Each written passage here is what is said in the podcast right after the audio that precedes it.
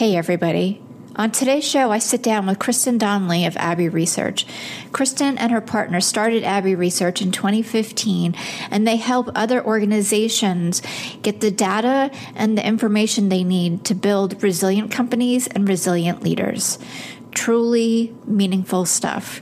And as one of the busiest women that I know, Kristen is always managing multiple projects, traveling all over the country, and she does it with a grace and ease that I haven't seen many people do or accomplish. So she shares on the show today how she prioritizes what she delegates and how she manages it all and makes it look so easy. She has some really cool surprises in there for you, so stay tuned. My name is Emmy Kirschner. I'm a serial entrepreneur and investor. The one thing that I get asked all the time is how do you achieve success in business and make an impact? In each episode of the Tribe of Leaders podcast, you'll hear from entrepreneurs and visionaries who share how their leadership has changed not only their lives, but the lives of everybody around them. Hey, everybody, it's Emmy Kirschner again with the Tribe of Leaders podcast. And today I have the distinct pleasure to be hanging out with my good friend, Kristen Donnelly of Abbey Research. You are the founder and executive director, or excuse me, executive vice president. Sure. You're the, you're the like the woman in charge. Largely, yes. Yeah. I'm the one who has to make the hard decisions. Yeah. yeah. Welcome, welcome, welcome. I'm really glad to have you here just for everybody in the audience, we've had some really cool conversations about leadership, but you have a really cool story. So share a little bit about you and your background and what you're doing at Abbey Research because I think it's so profound. Oh, thank you. Yeah. So um, I was raised in a family business, which is really where everything started for me. I started thinking about leadership when I was nine and I was recovering from surgery, and my dad started paying me to write book reports for him. So he started, he bought a company when I was 7 mm-hmm. that manufactures dyes and colorants. You've used us, for instance, if you've ever taken Advil, because we make the color for that. And he started kind of training me in that mm-hmm. way to think about leadership and to think about leadership as service. And how do we right. um, incorporate really deep listening into leadership? So, uh, worked at the family business for a little bit because you do. That's like the law.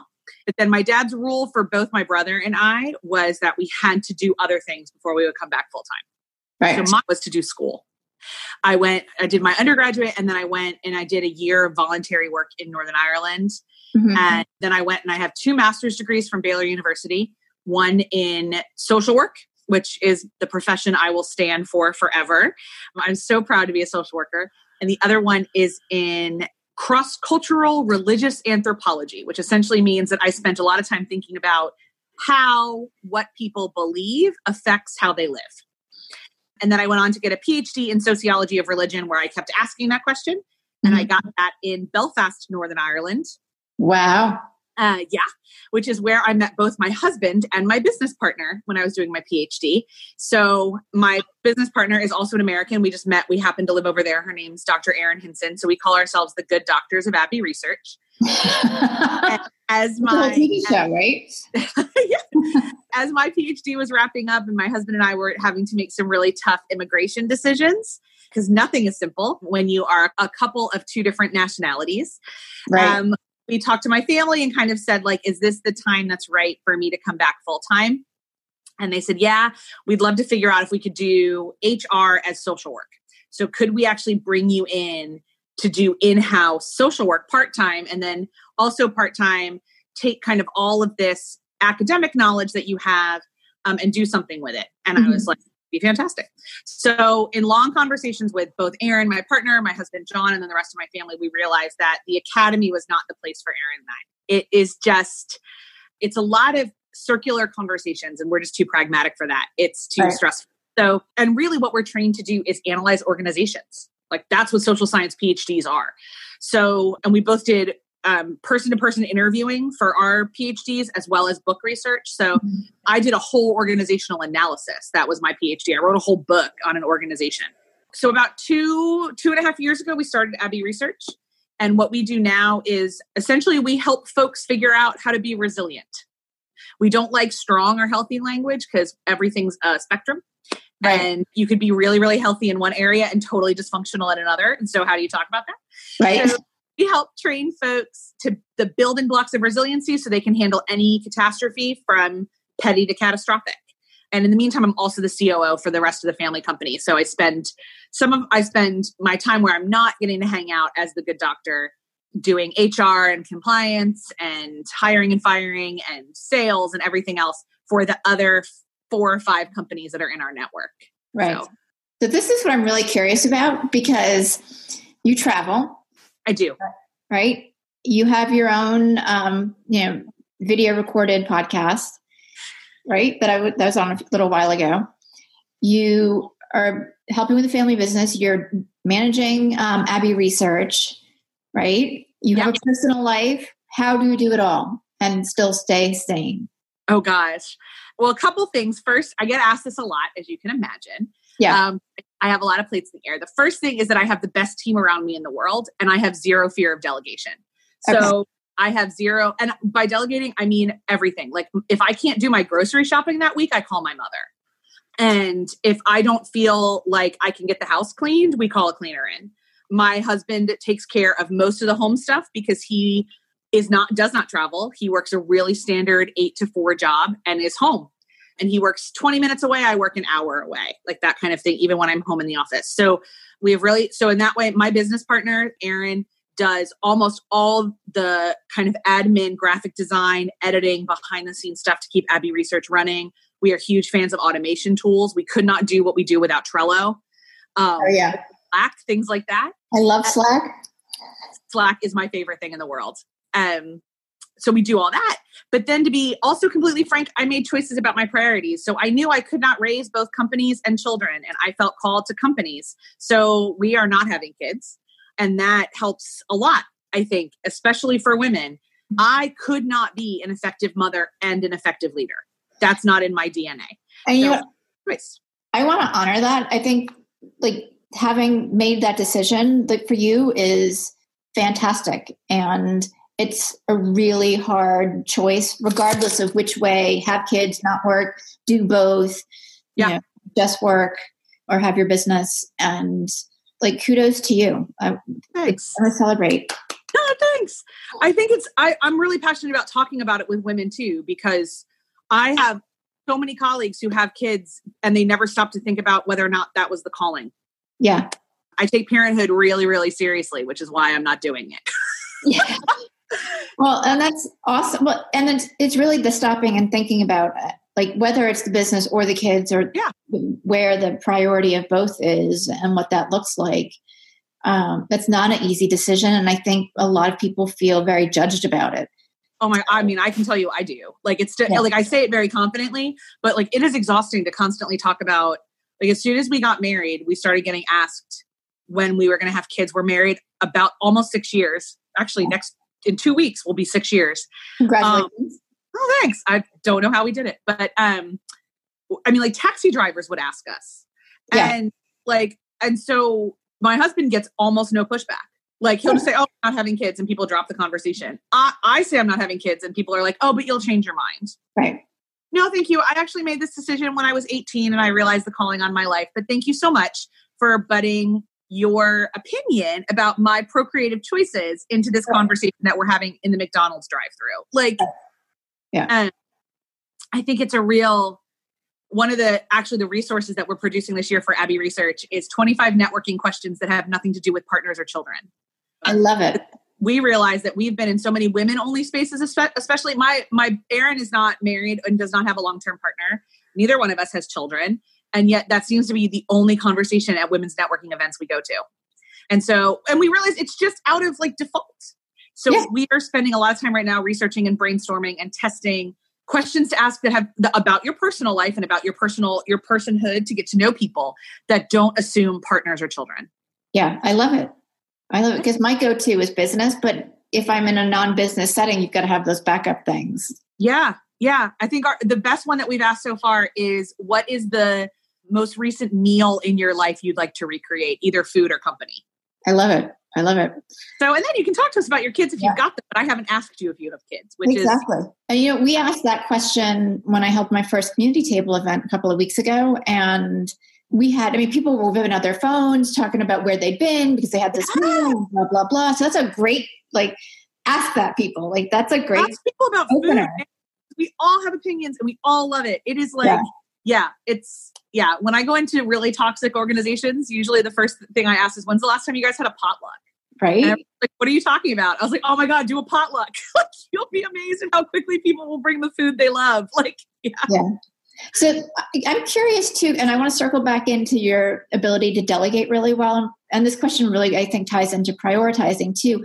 As you were making this decision of like, you know, do I want to focus on my career or do I want to have kids or do I want to find some marriage of, you know, how that works for me? What were some of the things you asked yourself? Hmm. That's a great question. I made this decision so long ago. So know that. I was also like 17, 18 and there are still days where I go, like, I mentally check in with myself, like, especially when I spend, because we, I love children. My husband loves children. I have some health questions to whether or not we were even sure it would be easy for me to get pregnant. So the, that question was introduced into my life very early on. Um, right. So that I will admit helped some of our discussions. Like we were about three months in, starting to get serious, and I was like, "Hey, just so you know, this isn't part of my future. So if it's a mandatory part of yours, like this is the time to exit, you know? And of course, as a dude, he had never thought about it. He just assumed right. he would have kids. And I was like, cool. Figure out if you want them or not. Like figure out if it's a priority. No judgment. I asked myself, what would I be missing out on? Okay. I asked myself if, and I, I thought a lot about what's the call. Like that's a huge language that my family uses. I was raised in a faith system that used a lot of calling language. Mm-hmm. And the definition I use is by a gentleman named Parker Palmer. And he says, Your call is where your deepest joy meets the world's deepest need. Mm-hmm. And I realized that my deepest joy would never be to focus on one on one person or two people, which is what I think parenthood is. Right. My deepest joy would be to be the backup system for everybody else. I love being the behind the scenes person. Jen Hatmaker uses the language bonus mom, which is now the language that my husband and I use. We are bonus parents for everybody. Yeah. We love being, um, we just love being that net for everybody else.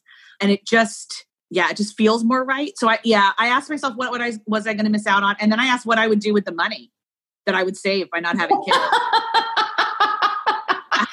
that like couple hundred grand before you think about college? Yeah.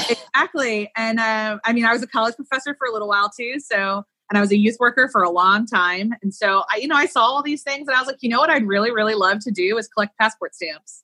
And i'd love to see the world and i don't know how to do that and have kids. So right. that, it was that kind of stuff. It yeah. was some pragmatic stuff.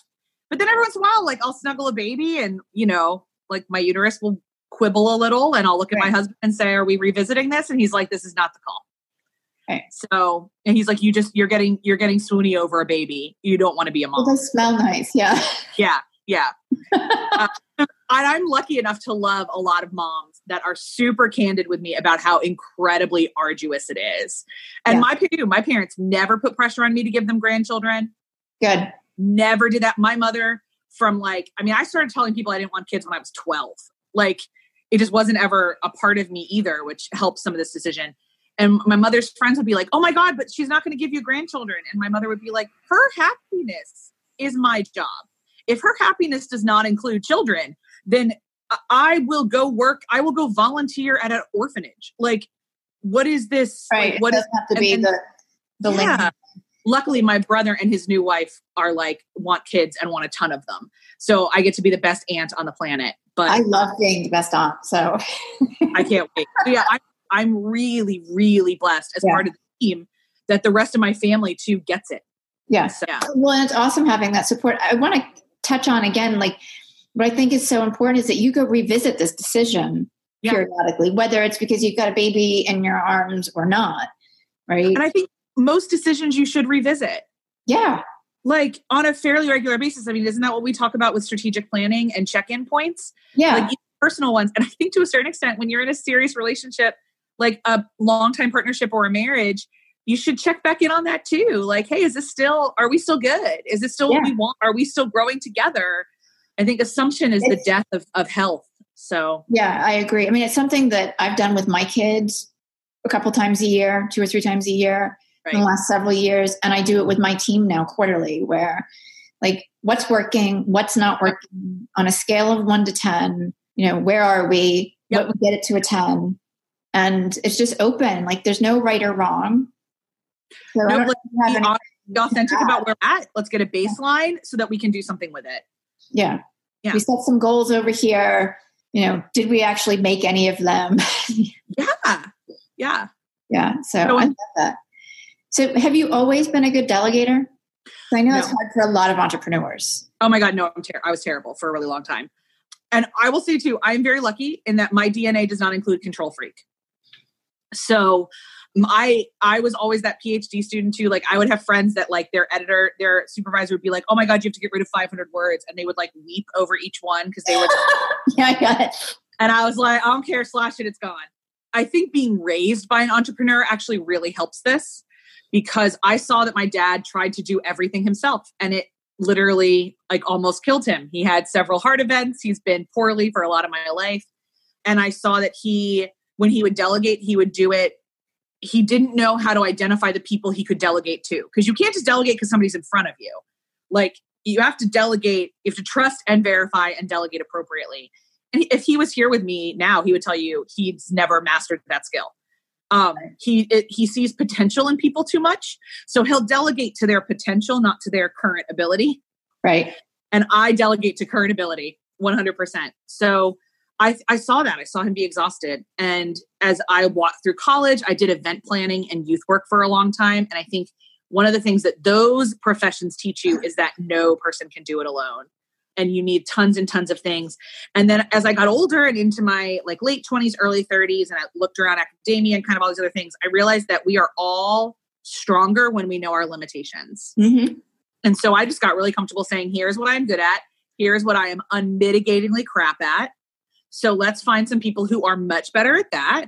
And I could waste all my time trying to get better at these things, or we could just, I could just keep going in what I'm really good at. I will never, ever be organized ever personally. Professionally and my brain amazing. I can rattle off my entire my client's entire profile like with no mm-hmm. bother. But my life is in piles. I would give marie kondo a heart attack. Like, so one of the when my my friend and i went into business together like she's a neat freak. I am like oscar and felix like we are that in that way from the odd couple. And so we were both really honest and i said okay this is what i need from you and this is what I'm going to need to ask for grace from because I'm never going to be better at this. Right. And she said the same thing. She's like, this is what I need from you, and this is what you're going to have to put up with. Right. And came and met in the middle. And so I think a huge first step to delegation, and this is what entrepreneurs don't do well, is understanding and coming to grace and grips with your own limitations. I love that. Grace and grips, people. Yeah. Like you have to know, listen, this is who I am. Right things I'd like to get better at, but I'm not going to get better at those at the expense of the stuff I'm already good at. So you find people who are really great, whether that's people that if you are not good at checking in on your mental health, then you need a best friend or somebody not in your business, but in your life who can look right. at you and be like, right, you're not okay. If you're terrible at taxes, why are you doing your own? Mm-hmm. Yeah. So, yeah. Yeah, absolutely. And I, I support that like 1000%. It's so uh, hard. Yeah, and I'm, I'm the first one, one with my clients, and I'm sure you know you've done the same thing where it's like, all right, I can't afford it, but I'm going to hire somebody because I need. And I refer to as being in your zone of genius. Like you want, and and yeah, when you're getting started, you're wearing a gazillion hats, but try to stay in the things that you're doing, you know, that are your assets, and let the other stuff. And my dad, when he was first starting, so he bought a company. He didn't start anything from scratch, but he bought a failing company and then turned it around. He has since bought other companies. That's how we've grown is through M&A. Abbey Research is the first one we're creating from the ground up. So it's a grand experiment as well, kind of on my family's part of like where this was our first business in the service industry. Everything else is manufacturing widgets yes. right. of some fashion. And this is also the first one we're starting from the ground up. Everything mm-hmm. else has been M&A. And so he did everything. And I didn't see him for most of elementary school. I mean, he slept overnight in the factory if he could. Oh, wow. Yeah. Go off. You know, he did all of it.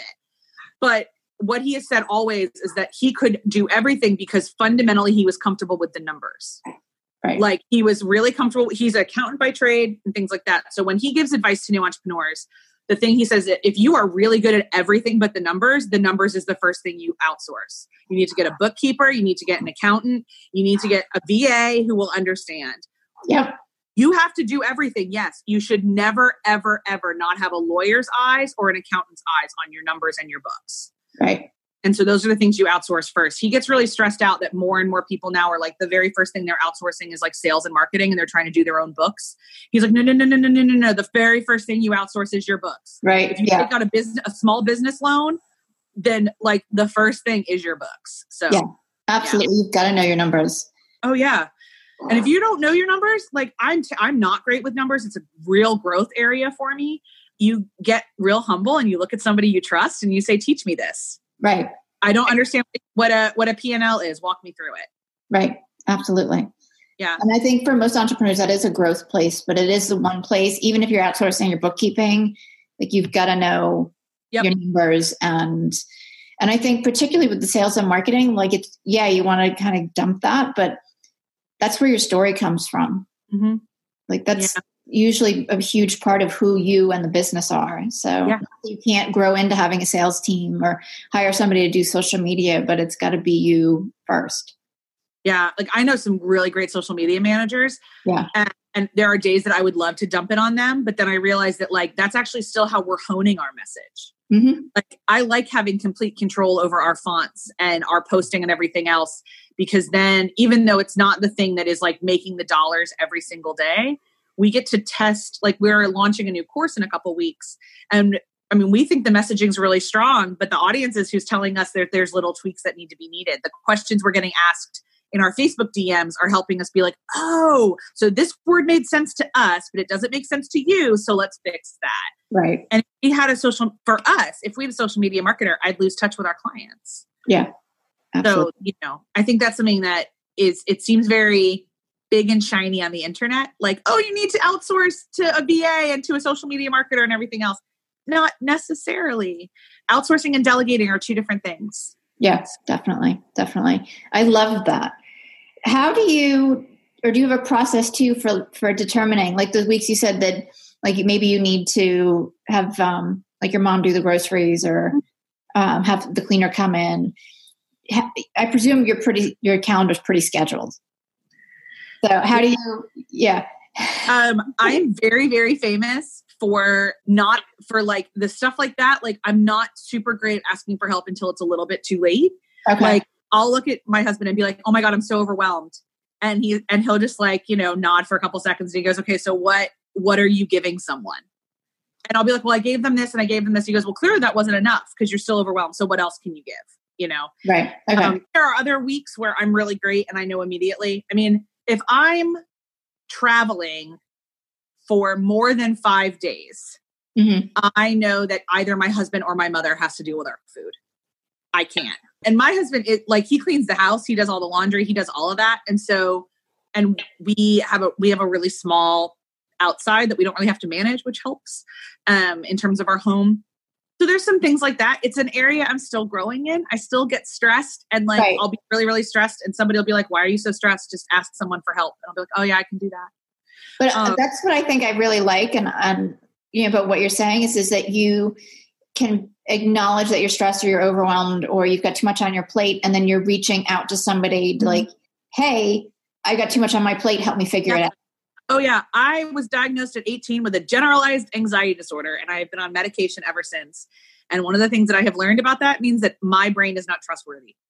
So it is not always it is it is genius and I'm really really proud of the work that it produces, Mhm. but brains are for having ideas and not for keeping them. And when you keep them in there too long, they become toxic. Yeah. And messy. And so I have to have talking out partners. I have to. Yeah. And well, they create these fabricated stories, 100%. right? And then that story becomes a truth to your brain. Yep. So yeah, and overwhelm and confusion are really just stories. Yep.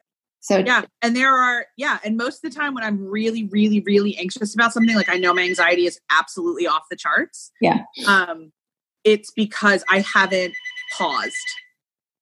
okay. Wow, you've given so much. I love this. I love this. So what do you do to pause? Like, what's your pause? Sorry about my phone ringing in the background. Um, good. what's my pause? That's such a great question. I am. I have some really fierce but small boundaries. So, like for instance, when I, I travel frequently, and whenever I'm flying, I don't do work on a plane or in the airport. And so, at that point, is a pause. Um, I have a structured pause at the end of every week, either last thing last thing on Friday or first thing on Monday, where I go Okay. back through my bullet journal and I look at what I haven't done Okay. and I say, I'm not checked off. Um, and I say, okay, is that still worth doing? Was that like a fleeting thought? Does it still fit in the plan? Right. And those are kind of my reflection pauses. In terms of like really resting, um, for me, it has to happen in pajamas on my couch, playing a video game or listening to an audiobook. Okay. Longer Favorite video game? I love video games. What, what's your favorite one? Right now, I'm playing one called Stardew Valley. Okay. My favorite of all time is uh, Dragon Age. Okay. Very cool. um yeah and then every about every six weeks i need to have a longer break and then i Oh. need to leave the country once a year Uh, I just started doing. It's funny you mentioned that every six weeks I take a three or four day weekend. Mm, And I mean, sometimes it's the seventh week, but like my that's the way I've scheduled it out because I love doing really intense sprints in my work, but I can't do a whole quarter like that, and I don't want to. I get burned out and Yeah. and so it's nice to hear that you do that or something. Similar. Yeah. That six week piece is great. six weeks is yeah i think six weeks is really important and the other thing i do too and this is something that, that frequent travelers do and academics do so I'll, i always tell people if you are going anywhere find something in that trip that brings you joy so like Mhm. i love eating new food so if i'm going to a new place and i don't know anyone there and i i go on like google and i find the best eatery and i make myself a reservation Yeah. um, so there's like tiny and like every academic will tell you they get accepted at a conference the first thing they do is email people they know in that town and schedule dinner like so Yeah. you for business trips too and draw you know draw your own boundaries like that like my next one i have is in kansas city and i have friends that i'm going to see that i haven't seen in ages so that's a big pause for me but i'm an extrovert and i draw energy from people Yeah. if you're introvert and you draw energy from yourself then that's going to look like a different pause but Right. I have got to stop the tape that's in my brain that says that I have to be productive all the time and remind myself that rest is also productive. Right, because that's where the creativity comes from. So Yeah. I love that. I love that. You know, I want to thank you because you've shared so much. If somebody wanted to reach out to you, where can they connect with you? That's such a great question. So we are all over social media, i.e., that I don't have anyone else manage. We're on everything but Snapchat because that scares us. So the best way, the I manage our Instagram all the time, and I'm there. So all of our social media handles are Abbey A B B E Y Research. Awesome. um, reach us out there um, our website all that kind of stuff but the if you um, follow us on twitter facebook or instagram you'll get a hold of us real quick awesome. Thank you. And thank you for coming out and hanging with me today too. I really this was so much fun Yeah, it was totally we should fun. like like just constantly do this i love talking I to you say, I'm going to have to have you come back on a little bit later in the in the show period because I think you have so much to offer and you're just so fun. i know i love chatting with you thank you Yeah, same, same. And everybody have an amazing day, and we'll catch you next week.